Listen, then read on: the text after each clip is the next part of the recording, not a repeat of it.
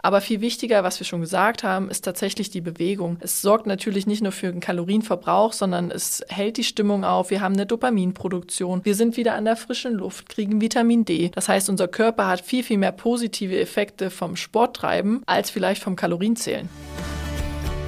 Hallo und herzlich willkommen zum Vita Moment Podcast. Dein Podcast für Ernährung, Gesundheit und Wohlbefinden. Hier sind wie immer Caro und Susanne für dich. In den beiden kommenden Folgen wollen wir das Thema Wechseljahre und Hormonveränderungen des weiblichen Körpers im Laufe des Lebens besprechen. Es ist zwar ein richtiges Frauenthema, dennoch dürfen die Männer gerne dabei bleiben, denn auch euch hat es zu interessieren, was denn wirklich im Körper der Frau passiert und wie es eurer Partnerin denn so ergeht. Heute geht es primär um die Theorie, da wir beide hier noch etwas zu jung sind, um aus eigenen Erfahrungen sprechen zu können. Am Mittwoch kommt jedoch die nächste Folge, wo unsere Wechseljahrsexpertin Petra über Erfahrungen, Tipps und Tricks berichten darf. Heute erfahrt ihr bei uns, welche Hormone im weiblichen Körper wichtig sind, wann die Menopause einsetzen kann und was erste Anzeichen dafür sind und wie ihr euch die Zeit so angenehm wie möglich gestalten könnt. Also bleibt dran und viel Spaß beim Zuhören.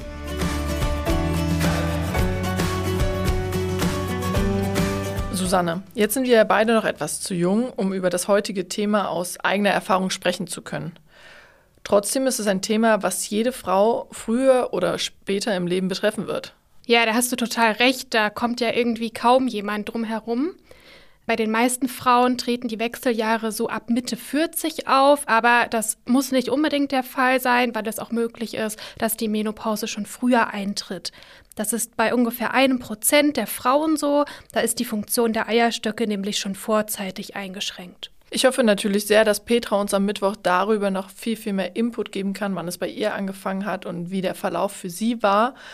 Denn sie hat ja die Erfahrung schon gemacht und kann da, glaube ich, viel, viel mehr darüber erzählen, als wir beide das aktuell können. Dennoch werden wir heute darüber sprechen, welche Hormone im weiblichen Körper vorherrschen, was ihre Funktion ist, wie sie auf den Körper funktionieren und welche Rolle sie haben und wie sie sich in der Umschwungphase verändern und was das dann eigentlich mit dem Körper der Frau macht. Ich bin auch schon mal total gespannt, was Petra dann am Mittwoch so erzählen wird und ob sie auch vielleicht ein paar sehr gute Tipps für die Frauen hat, die vielleicht gerade mitten in ihrer Wechseljahreszeit stecken und da vielleicht auch Probleme haben. Weil gerade wenn man während der Wechseljahre unter sehr starken Beschwerden leidet, sucht man ja auch manchmal sehr verzweifelt nach irgendwelchen Tipps oder Tricks, die einem da helfen können. Ich glaube, das ist auch ganz normal, denn wenn man schaut, was im Körper passiert während der Wechseljahre der Frau, ist es auch bemerkenswert eigentlich, wie wir damit umgehen. Und da gibt es natürlich Probleme, aber genau darum wollen wir uns kümmern und erklären, was denn wirklich passiert im weiblichen Körper.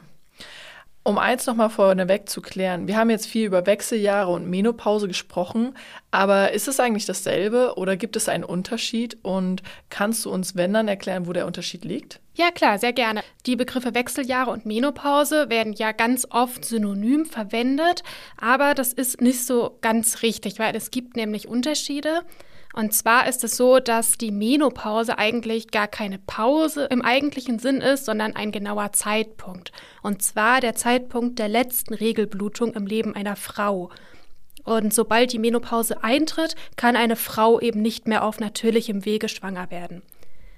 Und dann gibt es auch noch verschiedene Phasen, in denen man den Prozess rund um die Menopause einteilen kann.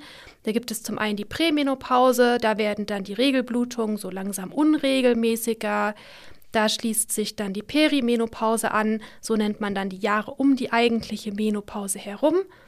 Dann kommt eben die allerletzte Regelblutung, also die Menopause, und anschließend nochmal ein Jahr nach der Menopause die Postmenopause.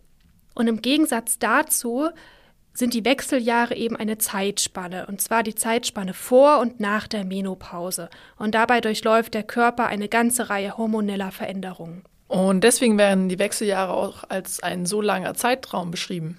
Denn sie können ja Mitte der 40er anfangen und können bis zu den 60er Jahren ziehen. Also wenn man bei, auf die Frau schaut, können das bis zu 20 Jahre sein, was natürlich ein sehr, sehr, sehr langer Zeitraum ist. Die Symptome, die dabei allerdings auftreten, können von Frau zu Frau total unterschiedlich sein. Manche Frauen sind sehr, sehr stark davon betroffen, während andere das Glück haben, kaum etwas zu spüren. Aber was genau passiert denn in dem ganzen Zeitraum bei der Frau? Also da passiert auf jeden Fall eine ganze Menge. Weil während der Wechseljahre schließt eine Frau ja ihre fruchtbare Lebensphase ab. Also es ist ein ganz neuer Lebensabschnitt, der da beginnt. Und es ist so, dass um fruchtbar sein zu können, braucht eine Frau in ihren Eierstöcken so Follikel. Das sind kleine bläschenartige Gebilde in den Eierstöcken und eben der Ort, an dem die Eizellen heranreifen. Und pro Zyklus, den eine Frau in ihrem Leben durchläuft, reift jedes Mal im Normalfall ein Follikel heran. Und bei der Geburt besitzen wir so ungefähr zwei Millionen von diesen kleinen Follikel und die werden dann im Laufe des Lebens immer weniger. Bis zum Zeitpunkt der Menopause sind sie also dann komplett aufgebraucht und dann haben wir gar keine mehr und können eben auch nicht mehr fruchtbar sein. Die Hormone, die dazu beitragen, dass die Frau auch in ihrem Zyklus bleibt und einen Eisprung hat und eventuell auch eine Schwangerschaft bekommen kann, sind die Hormone Östrogen und Progesteron. Diese sind für den weiblichen Zyklus zuständig. Östrogen ist für die Reifung der Eizelle zuständig und im ersten Teil des weiblichen Zyklus am aktivsten. Und Östrogen baut die Gebärmutterschleimhaut auf um einen Eisprung vorzubereiten. Progesteron hingegen ist in der zweiten Zyklushälfte aktiv und sorgt dafür, dass wenn ein Ei befruchtet ist, dass es sich einnisten kann und sozusagen zu einem Fötus heranreifen kann. Dieser Zyklus ist genau das, was die Frau eigentlich die ganze Zeit spürt. Das heißt, wir haben ähm, Eisprung, dann kriegen wir unsere Tage, wenn wir nicht schwanger sind. Wenn wir schwanger sind, bleiben die Tage aus, weil genau Progesteron dafür gesorgt hat, dass sich das Ei in der Gebärmutter einnistet und wir ein Kind kriegen. So einfach in der Theorie. Was dann aber passiert, ist, dass die Eierstöcke immer weniger Hormone produzieren, je älter wir werden. Genau was du gerade gesagt hast mit den Follikeln, die auch weniger werden, werden auch die Hormone weniger. Und wenn der Körper also der Meinung ist, dass wir jetzt nicht mehr schwanger werden sollen, dann produziert er keine bis minimalste Anzahl an Hormonen. Was hier definitiv für unsere jüngeren Zuhörer ein wichtiger Faktor sein könnte, ist eine Analyse des Hormonspiegels, vor allem Progesteron und Östrogen dass man in seiner Blüte des Lebens, also vom 30. bis 35. Lebensjahr, ein Blutbild macht, um einen aktuellen Ist-Zustand der Hormone herzustellen. Und dann kann man sehen, okay, wo muss mein Progesteron liegen und mein Östrogen. Und wenn man dann in die Wechseljahre kommt, kann man genau dieses Blutbild mitnehmen und zum Frauenarzt sagen, hier so und so wäre das Optimum, wir sind gerade dort und dort, können wir das in diese Richtung hin anpassen. Das ist sozusagen die Vorsorge dafür, dass wir in den Wechseljahren uns perfekt einstellen können, damit damit wir nicht so viele Beschwerden bekommen. Boah, das ist natürlich wahnsinnig spannend, also dass sowas auch möglich ist und man da schon, bevor man überhaupt in die Wechseljahre kommt, schon drauf achtet, um später dann zu schauen, okay, wie soll mein optimaler Hormonhaushalt eben aussehen? Genau, und du hast ja gerade schon die Beschwerden angesprochen, die viele Frauen in den Wechseljahren haben und die haben eben auch mit diesen Hormonveränderungen zu tun. Zu den häufigsten Beschwerden, die einem da so in den Sinn kommen, von denen man öfter hört, sind ja vor allem Hitzewallungen, Schweißausbrüche, Schlafstörungen, aber auch Stimmungsschwankungen oder auch Schmerzen.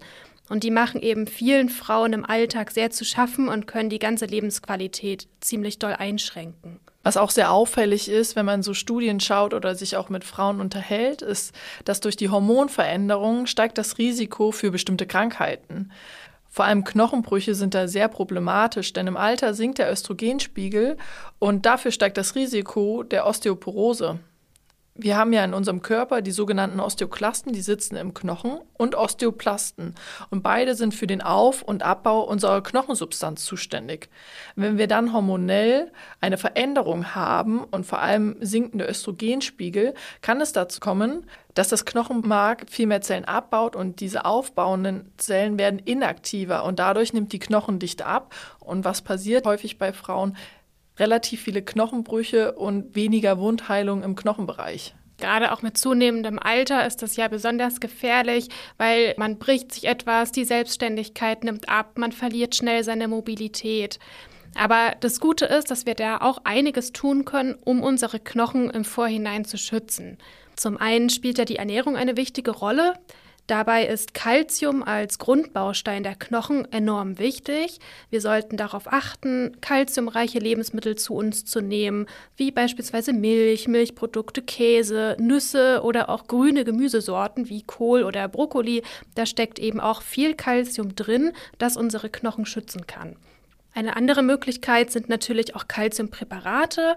Da würden wir einfach empfehlen, vorher mal beim Arzt oder bei der Ärztin den Kalziumspiegel messen zu lassen. Und wenn da ein Mangel vorliegt, dann kann man Kalzium wunderbar supplementieren.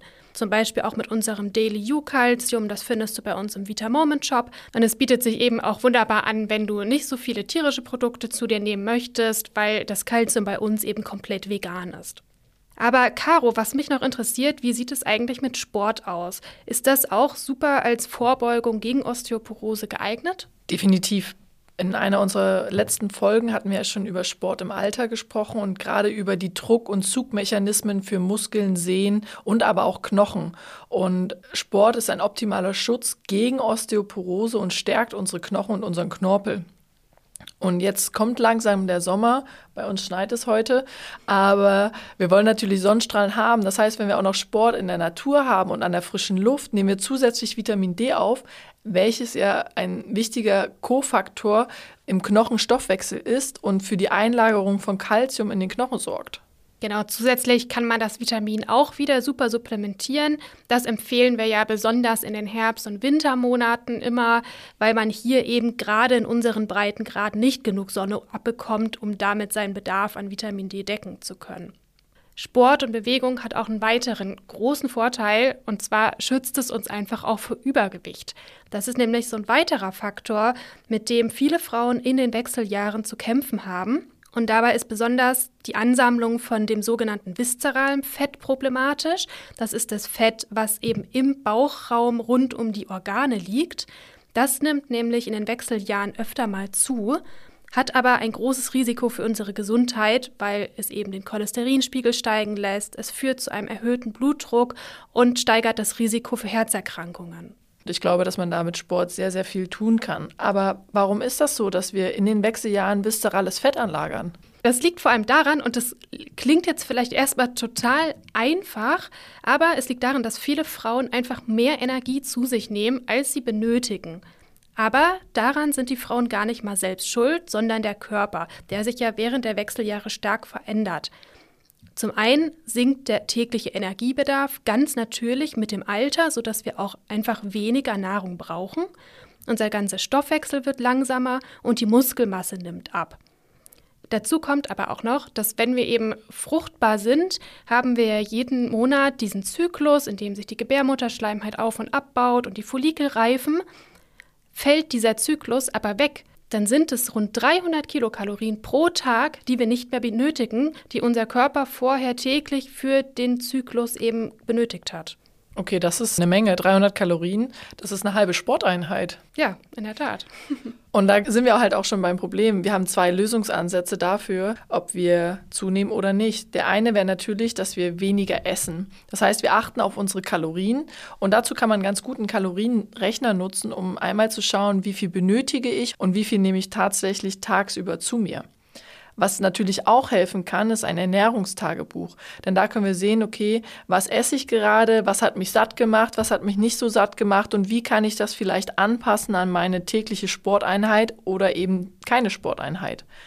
Aber viel wichtiger, was wir schon gesagt haben, ist tatsächlich die Bewegung. Es sorgt natürlich nicht nur für den Kalorienverbrauch, sondern es hält die Stimmung auf. Wir haben eine Dopaminproduktion. Wir sind wieder an der frischen Luft, kriegen Vitamin D. Das heißt, unser Körper hat viel, viel mehr positive Effekte vom Sporttreiben als vielleicht vom Kalorienzählen. Apropos positiv, mir fällt gerade auf, dass wir irgendwie bisher ja fast nur über die negativen Effekte der Wechseljahre gesprochen haben. Was ich ein bisschen schade finde, weil es eigentlich auch viel Positives gibt, was manchmal bei den ganzen Beschwerden und Veränderungen total vergessen wird. Weil es dreht sich einfach immer nur alles ums Älterwerden und den damit verbundenen Schattenseiten. Da hast du total recht. Je mehr man sich mit Frauen in den Wechseljahren unterhält, sagen sie auch, dass es positive Effekte hat. Und sie sehen das sozusagen als einen neuen Lebensabschnitt. Denn es verändert sich sehr viel im Körper, aber es fallen natürlich auch Dinge weg, die vor allem die Jüngeren unter uns definitiv kennen. Also zum Beispiel Menstruationsbeschwerden oder aber auch das Thema Verhütung. Da wird man total entspannt und man muss sich da gar keine Gedanken mehr drüber machen. Und häufig haben die Frauen auch schon Kinder, die sind mit Mitte 40 oder 50 auch schon fast außer Haus. Das heißt, man hat auch mehr Zeit für sich und die Planung des Alltages ist ein ganz anderer. Und viele sehen das wirklich als positiv an und können neben der Beschwerden auch mit einem Lächeln rausgehen. Und das finde ich super wichtig, wenn man schaut, was das mit dem Körper macht und wie lange man diese Periode eigentlich mit sich getragen hat. Das stimmt und wir können die Zeit ja sowieso nicht umgehen. Also jeder kommt mal dahin von uns, jede Frau. Und ja, natürlich, es hilft, das Ganze positiv zu sehen. Und für viele Frauen tun sich da auch plötzlich ganz neue Möglichkeiten auf und Hobbys, die vielleicht vorher einfach, wo gar keine Zeit dafür war.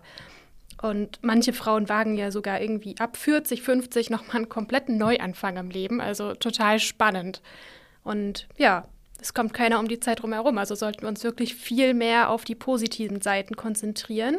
Deswegen würde ich sagen, wir geben euch jetzt noch ein paar Tipps mit, was ihr machen könnt, wenn ihr tatsächlich in den Wechseljahren mit starken Beschwerden zu kämpfen habt und was ihr da tun könnt, damit es euch einfach vielleicht ein bisschen leichter fällt, durch diese Zeit zu kommen.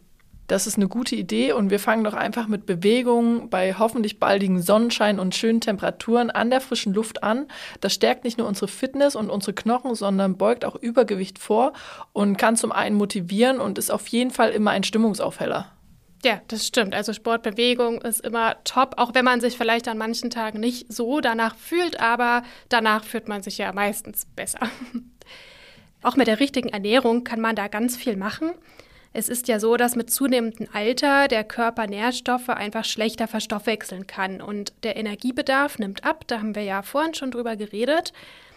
Und gerade deshalb ist es umso wichtiger, frische Lebensmittel mit wenigen Kalorien, aber eben hohem Nährstoffgehalt zu bevorzugen.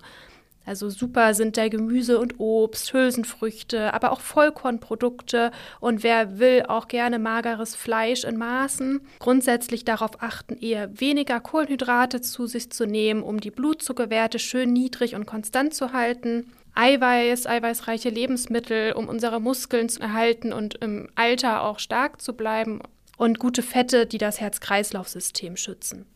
Wer unter starken Hitzewallungen leidet, kann es mal versuchen, abends weniger Kohlenhydrate zu essen. Das verbessert nicht nur den Schlaf, beugt auch Schweißausbrüche entgegen.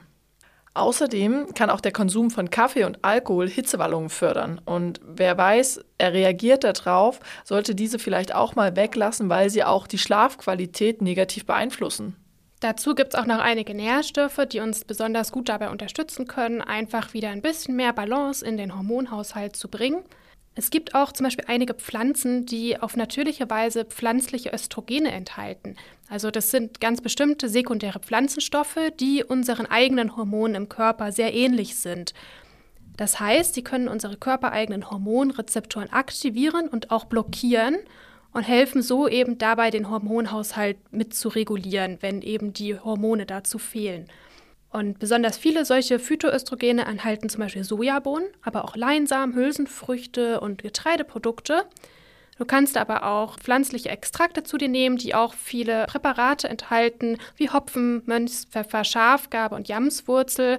Das sind so ziemlich bekannte pflanzliche Extrakte und so Heilpflanzen aus der Frauenheilkunde und die sind eben auch sehr reich an pflanzlichem Östrogen. Um alles das zu verbinden, haben wir bei uns den Menokomplex entwickelt. Und wenn ihr gerade in den Wechseljahren seid, kennt ihr das vielleicht schon.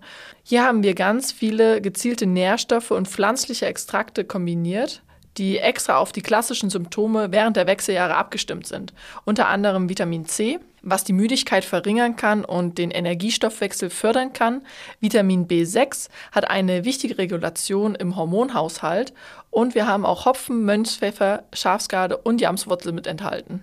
Ja, wunderbar. Ich habe auch mal wieder zwei Bewertungen mitgebracht, weil die Stimme der Kundinnen einfach noch mal viel mehr darüber aussagt. Eine Kundin sagt zum Beispiel, nach meiner ersten Dose wollte ich keine mehr bestellen, habe mich sehr gut gefühlt, kaum Beschwerden und war ausgeglichener, konnte besser schlafen. Schon bereits nach einem Monat ohne Kapseln, wiederkehrende Hitzewallungen, innere Unruhe, Schlafstörungen und schnell wurde eine große Dose nachbestellt. Bei mir scheint es zu funktionieren. Und eine andere Kundin schreibt, nach einer Woche waren meine Hitzewallungen schon nicht mehr so stark. Jetzt nach zwei Wochen habe ich fast keine Hitzewallungen mehr. Nachdem ich so viel ausprobiert hatte, bin ich positiv überrascht. Das ist ein super tolles Feedback, weil wir Menschen unterstützen können und das sind natürliche Supplemente. Das heißt, wir greifen nicht in den Hormonhaushalt ein, sondern versuchen, die Symptome zu lindern und diese Zeit so optimal wie möglich für eine Frau zu gestalten. Ja, genau. Und wenn jetzt eine von euch denkt, so, ja, das Produkt, das klingt schon mal ganz gut, aber du fühlst dich noch ein bisschen alleingelassen mit diesem ganzen Thema und weißt nicht so richtig, was du tun sollst, dann ja, lege ich euch auf jeden Fall auch unsere Meno Balance Kur ans Herz, weil da bekommst du nicht nur die ganzen Nährstoffe aus dem Meno-Komplex, die Caro eben erzählt hat, sondern dazu auch noch ein wirklich tolles und aufwendig gestaltetes Coaching. Das heißt, du bekommst ein Buch und auch spannende Videos an die Hand, die dich auf emotionaler und sachlicher Ebene abholen und dich durch diese Zeit begleiten, damit du irgendwie entspannter durch die ganze turbulente Zeit der Wechseljahre kommst. Und da kommt auch schon wieder Petra ins Spiel, denn unsere Petra macht dieses Coaching und hat es mitentwickelt. Und ich werde auf jeden Fall mit ihr am Mittwoch darüber sprechen, was die Erfahrungsberichte sind und wie so ein Coaching abläuft. Und Susanne, ich glaube, wir haben heute sehr, sehr viel Theorie zu den Wechseljahren preisgegeben. Lass uns einmal kurz zusammenfassen, was denn die wichtigsten Punkte sind. Man muss sagen, dass sich während der Wechseljahre der ganze Hormonhaushalt im Körper total umstellt und die Symptome, die dabei auftreten, sind total individuell. Meistens sind es Hitzewallungen, Stimmungsschwankungen, Schlafstörungen oder auch Schmerzen. Hormonschwankungen können auch ernsthafte Folgen für die Gesundheit haben. Zum Beispiel Abnahme der Knochendichte und daraus folgende Osteoporose oder aber auch Übergewicht und Bluthochdruck. Hier können wir auf jeden Fall mit Bewegung und richtiger Ernährung entgegenwirken. Es gibt einige Nährstoffe und Nahrungsmittel, die uns dabei besonders unterstützen können, zum Beispiel pflanzliche Östrogene, Vitamin B6, Vitamin C oder auch Eisen. Die findest du alle gebündelt in unserem Meno-Komplex und wenn du dir zusätzlich auch noch mehr Unterstützung wünschst und tiefer in das ganze Thema einsteigen möchtest, dann schau dir doch mal unser Meno Balance Coaching an. Vielleicht ist das genau das Richtige für dich. Da haben wir heute eine Menge gelernt und ich glaube, wir sind auch besser vorbereitet, auch wenn es noch unsere Zeit dauern wird. Wir hoffen einfach, euch hat die Folge gefallen und ihr habt in der Theorie gut aufgepasst. Die Praxistipps werden am Mittwoch kommen und wir freuen uns, euch dabei zu haben und bewertet gerne diesen Podcast. Teilt auch gerne eure Erfahrungsberichte mit uns. Wir lernen gerne dazu. Und Fragen nehmen wir natürlich auch gerne mit auf. Und ansonsten wünschen wir euch einen wundervollen Sonntag und bis Mittwoch. Bis zum nächsten Mal. Ciao. Tschüss.